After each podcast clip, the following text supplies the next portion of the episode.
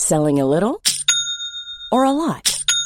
Shopify helps you do your thing however you cha-ching. Shopify is the global commerce platform that helps you sell at every stage of your business. From the launch your online shop stage to the first real life store stage, all the way to the did we just hit a million orders stage. Shopify is there to help you grow. Shopify helps you turn browsers into buyers with the internet's best converting checkout. 36% better on average compared to other leading commerce platforms because businesses that grow grow with Shopify. Get a $1 per month trial period at shopify.com/work. shopify.com/work.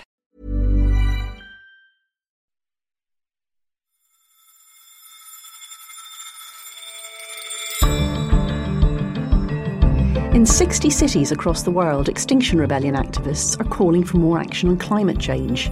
Is freer trade good for the climate? Trade cannot solve all the problems of the world, but it can be a factor if it's well done. And trade is also about trading environmentally friendly goods, and that I fully agree. uh, That should be much cheaper and easier. And how are streaming services changing the music we listen to? The idea is to essentially get that earworm into the listener as soon as possible. Hello, I'm Helen Joyce, The Economist's finance editor. And you're listening to Money Talks on Economist Radio. First up today, the world economy is going through a period of growing uncertainty. The trade war between America and China, big central bank balance sheets, and low inflation have conspired to drag central bankers into the political spotlight. At the same time, the world economy is behaving in unpredictable ways. Even though much of the rich world has record employment rates, almost all of them are undershooting their inflation targets. The European Central Bank has restarted quantitative easing and sent rates deeply negative in an attempt to hit its inflation target. But that's been met with criticism from some countries and some former central bankers. What does all of this mean for the future of the global economy? Henry Curr is The Economist's economics editor. Hi, Henry. Hello. So, explain to us the world's economies are behaving in a strange way. What's that? Well, there's all sorts of ways in which the world economy has sort of gone a bit topsy turvy, inside out, upside down. One is negative interest rates. Uh, central banks uh, in Europe, in Japan, in Switzerland, Sweden have negative interest rates.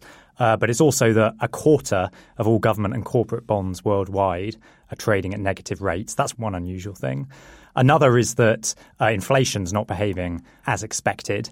On Friday, America hit its lowest unemployment rate in half a century, but wage growth fell beneath 3%. And then you've got the fact that uh, central banks have bought up an immense amount of government debt over the past decade. And it seems as if this is going to be a permanent thing now. Uh, Europe has just restarted its QE program or is in the process of doing so.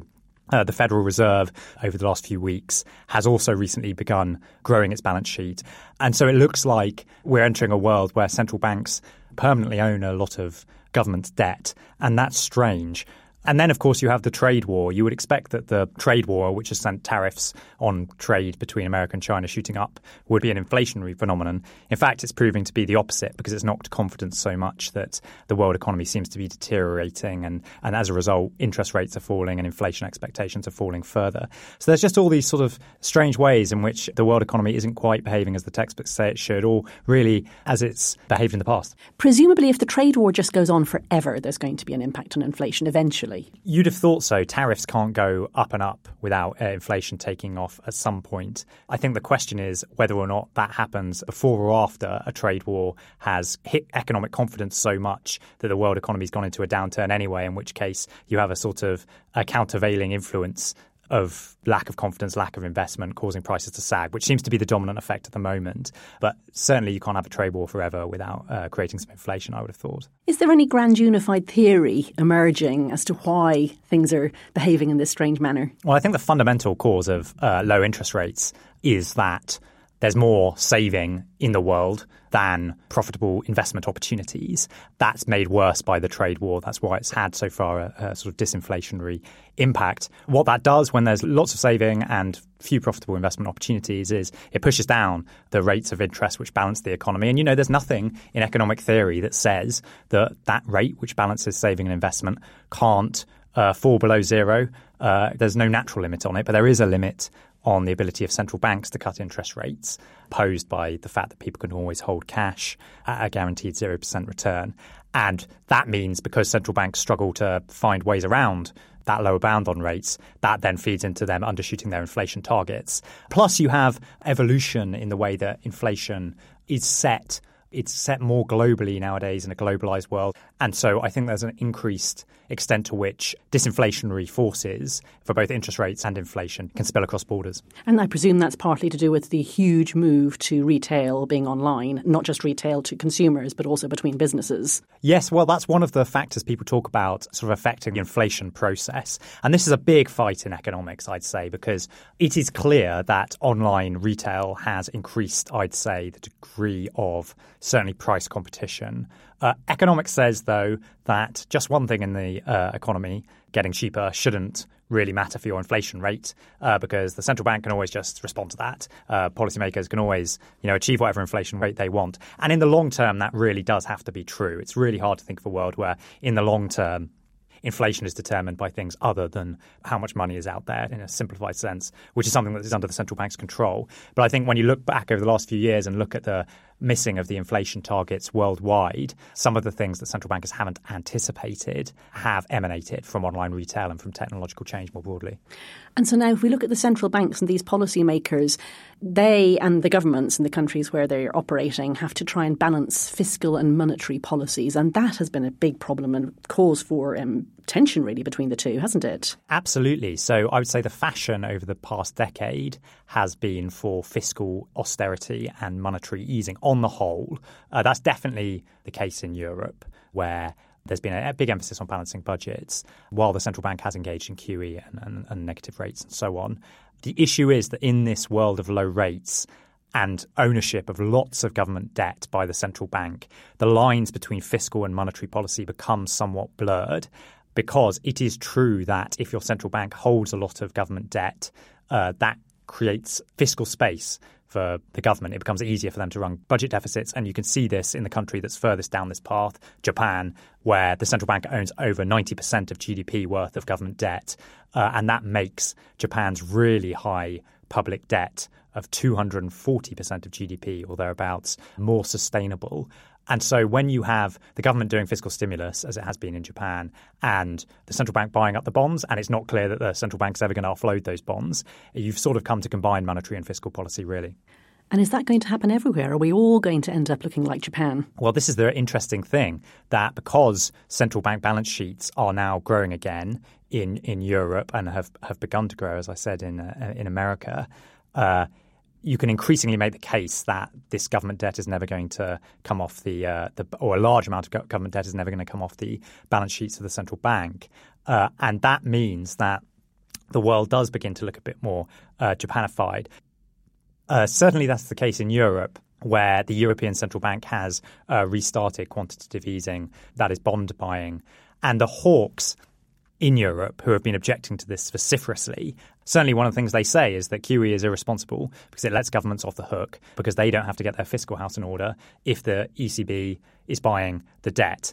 And is there anything that could be done to try to avoid this fate of turning into you know endless government debt, endless bond buying, uh, a future in which none of this is going to be resolved? Really, it just all ends up staying on balance sheets. I think it's less that that's necessarily a problem. I don't think that's something that's sort of unmanageable.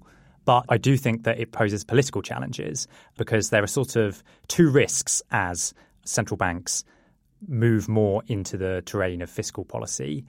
On the one hand, you might say that you could come to have a sort of rule by technocracy where central banks are telling governments what deficits and debt they should be running uh, because they're out of monetary ammunition. They need fiscal policymakers to do the job. So, for instance, Mario Draghi, the president of the ECB, has been calling on uh, European governments to do more fiscal stimulus.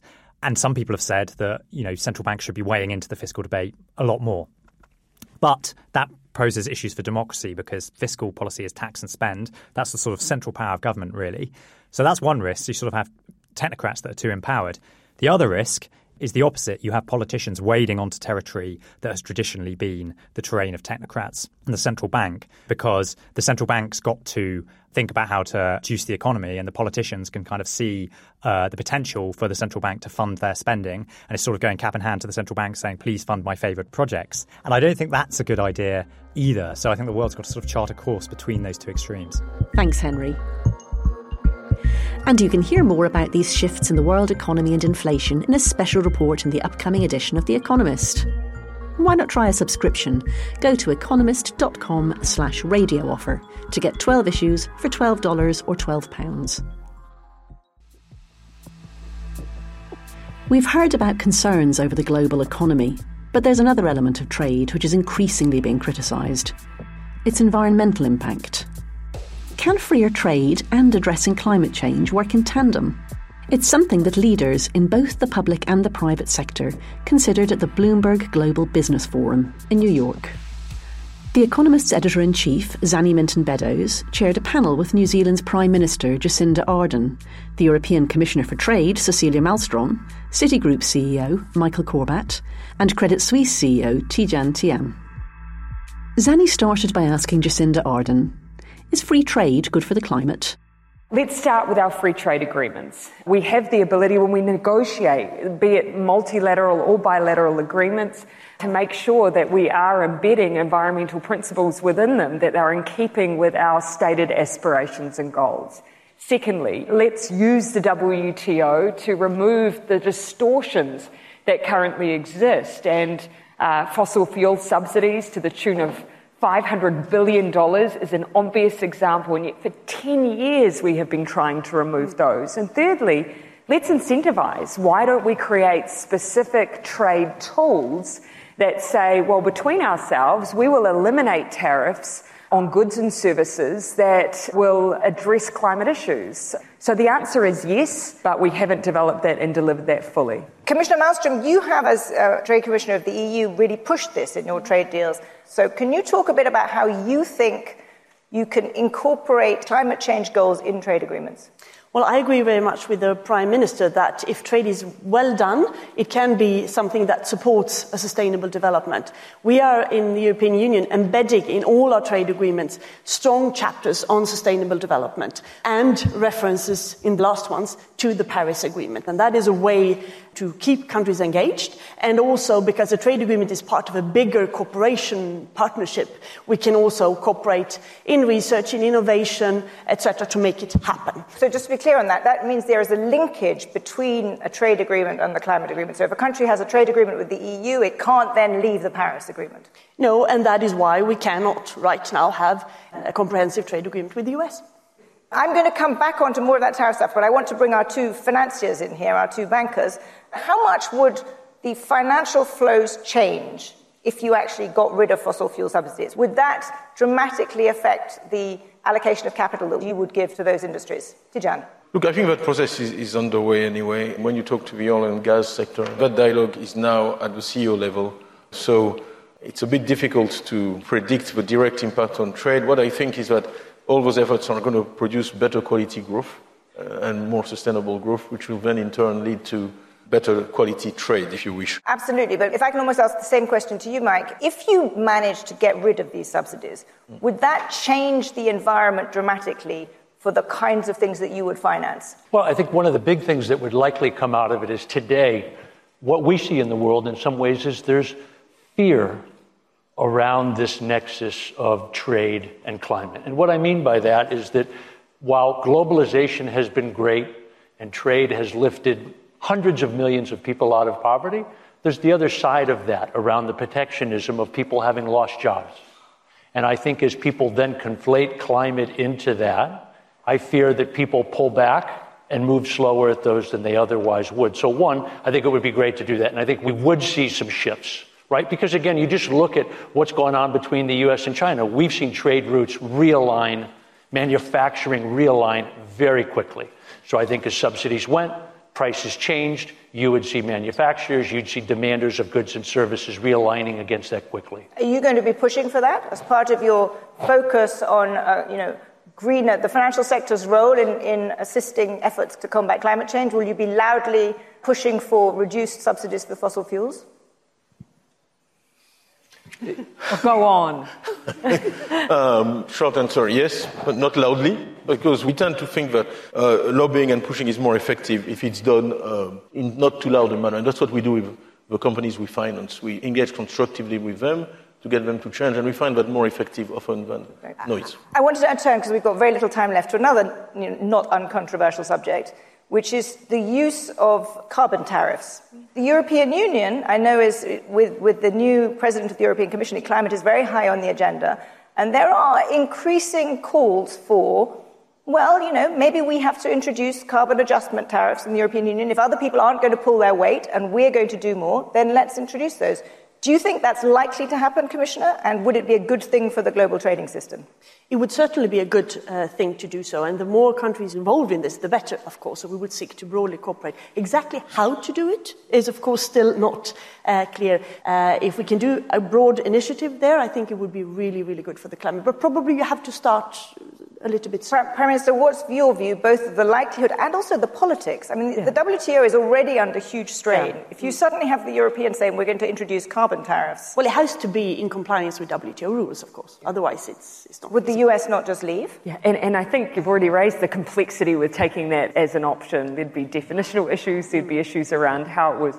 Um, constructed and maintained. I think actually, if we're looking for speed, which is ultimately what we need, then Let's use some of the tools we already have. If we were all using some domestic and appropriate form of carbon pricing, then we would be removing some of the disparity that exists between us. And this is a huge um, issue domestically. How do I convince uh, different industries in New Zealand that it's uh, important for us to have a comprehensive emissions trading scheme and carbon pricing if they look at their international competitors and see that that's not applying elsewhere. Do any of you have any expectation that this can happen at a multilateral level?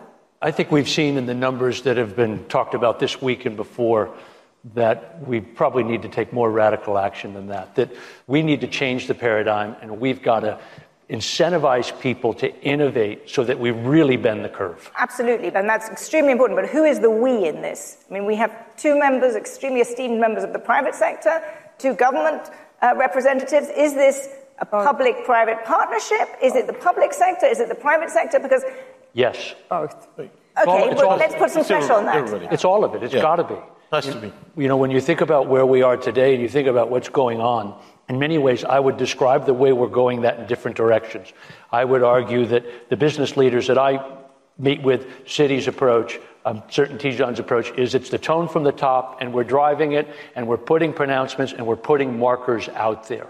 The public sector is kind of coming at this from a groundswell perspective, and the leaders are kind of coming after and understanding that. I think if you get business in a room, you would find much closer alignment. And I think the tone from the top of saying, we don't know exactly how we're going to get there, but we're going to figure it out. So, all of that is very upbeat, and, and I hope you do all get together and do that. But one concern is are you running out of time in the court of public opinion? Because if you see the people who have the energy, who are bringing the focus on the need to act on the climate, they do think that trade is a bad idea and that it is bad for the climate. And how do you change that narrative? How do you bring these two together so that the climate activists don't think that it's a bad thing? Commissioner. Well, we have actually tried to engage with them uh, in, in, the European Union, with the climate activists, consumer organizations, trade unions, others who, who, might have critical views on that. Try to listen to them, to engage them in the in negotiations, open up so they can see what we're doing, but also listening to their advice and knowledge and see how we can include that in our trade agreements. Trade cannot solve all the problems of the world, but it can be a factor if it's well done. And trade is also about trading environmentally friendly goods, and that I fully agree. Uh, that should be much cheaper and easier. Prime Minister? Yeah, I, I, time is running out in the court of public opinion because time is running out for us to address climate change. So I think it's right that they hold our feet to the fire. But on trade, actually, uh, one of the issues we've had is that it's become really a tool for blame. Actually, we have to start taking some domestic ownership. Trade cannot carry the brunt of the blame, but it can actually provide some of the answers. The more that we do that, the more we will bring people with us, but it should never, ever be used as a tool for blame. We have to take some ownership. We have very little time. Very, Jan, sorry, very, very, very important point on that. I think it's, it's vital to acknowledge the negative effects of trade. Too often, people like us who are pro trade say, well, the benefits outweigh the downsides. That's not sufficient as an answer, and that's what the activists are saying. We need to have explicit answers to the negative effects, not just saying that the positive effects are outweigh them. And I think that's really a central point. Our thanks to all of the panelists, to Zanny and the Bloomberg Global Business Forum.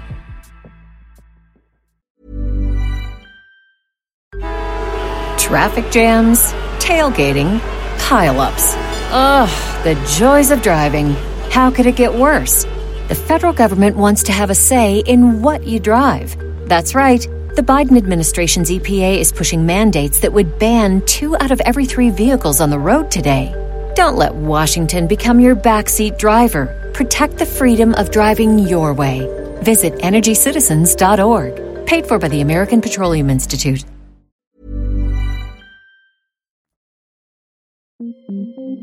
And finally, music. From wax cylinders to MP3s, as technology has advanced, so has the way we listen. And though there's a resurgence in the number of record collectors, most of us are now used to the convenience of listening to music via streaming. Last year, streaming accounted for almost half of the industry's $19.1 billion revenue worldwide. But now these services are changing not just how you're listening, but what you're listening to. Sam Blake is a writer for The Economist based in New York. Hi, Sam. Hi, Helen. So, explain to me how do these streaming uh, services divide up their revenues between the various songs that people listen to? So, there's a total pooling of all of the listening data and all of the revenue that these services, whether it's Spotify, Apple Music, and so forth, make get distributed to the artists proportionate to the amount of listens that they have. And what's important, among other things, is that a listen only counts if a user stays tuned for at least 30 seconds. You know the old news adage that if it bleeds, it leads. I presume they try to get the good stuff up front now. Exactly. The idea is to get to the good stuff quicker. And, you know, not every artist is doing this. It tends to be more in, in pop music. But the economic incentives are making songs not only have introductions uh, that are much shorter so that it bleeds really quickly, but also uh, that the whole entire song tends to be shorter as well. And what about hooks or choruses? Do things have to get catchier and repeated more and that sort of thing? Well, that tends to happen as well. For instance, in a very popular song, Senorita by Shawn Mendes, the hook comes in 15 seconds into the song, but even before then, right from the beginning, there's this little refrain in the background that previews that hook. The idea is to essentially get that earworm into the listener as soon as possible. So a lot of what's listened to on streaming is via the the playlists that they make, isn't it? That they change every week, and you know, specialist ones for Latin American music, or if you want to listen to pop, or you want a particular speed, or you want to work out, or whatever. How do you get yourself onto one of those? Streaming playlists are super important. They account for a third of all of the listens. To get on one of them is actually a little unclear. There's these essentially opaque algorithms that the streaming platforms have kept secret from artists with an intent to basically stop them from gaming the system. But when certain folks analyze the data of how their artists and how their songs are performing, they can sort of reverse engineer what they think those playlists are looking for and try to create their tracks accordingly. That's one of the hypotheses around why these songs are, on average, getting shorter and having earlier choruses. So it's rather like a sort of a new evolutionary pressure, isn't it? In comes some new system that you have to conform to, and over time, music changes really rather quickly. Yes, exactly. Like you said, the medium has always shaped music pretty much since the beginning. The size of a 45 record played a huge impact on the normal length of a song, and we're seeing new changes underlying the economics that are shaping the way songs are made today, and I'm sure as things continue to evolve, that will remain dynamic. So, one of the things people say about the shift to um, selling things online, whether it's books or whether it's music, is that it allows for a long tail. You know, people who couldn't have found, you know, Paraguayan harp music or something can now find that. But at the same time, we have this dynamic going on that makes huge, huge hits, songs that are listened to tens of millions of times because they got onto some playlist. What about the sort of middling artists, the people who would have been, say, in the top 10 when I was a child? I'm much older than you, Sam. I don't know how much older, but so so middling artists are struggling, whereas this long tail gives anyone in the world an opportunity to access virtually anyone else. Those in the middle are facing much more competition than they otherwise would have in an earlier era.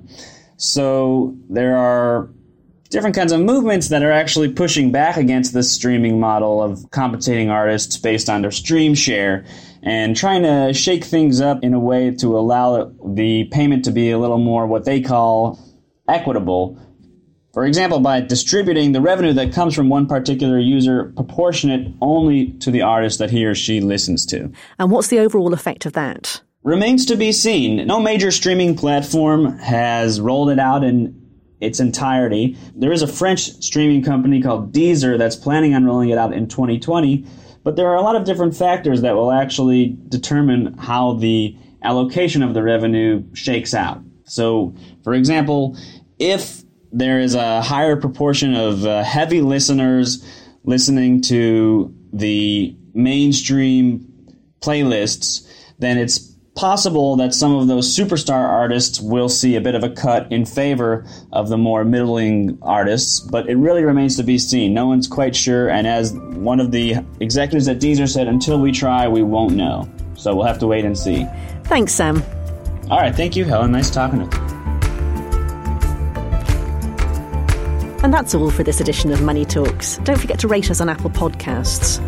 I'm Helen Joyce. In London, this is The Economist.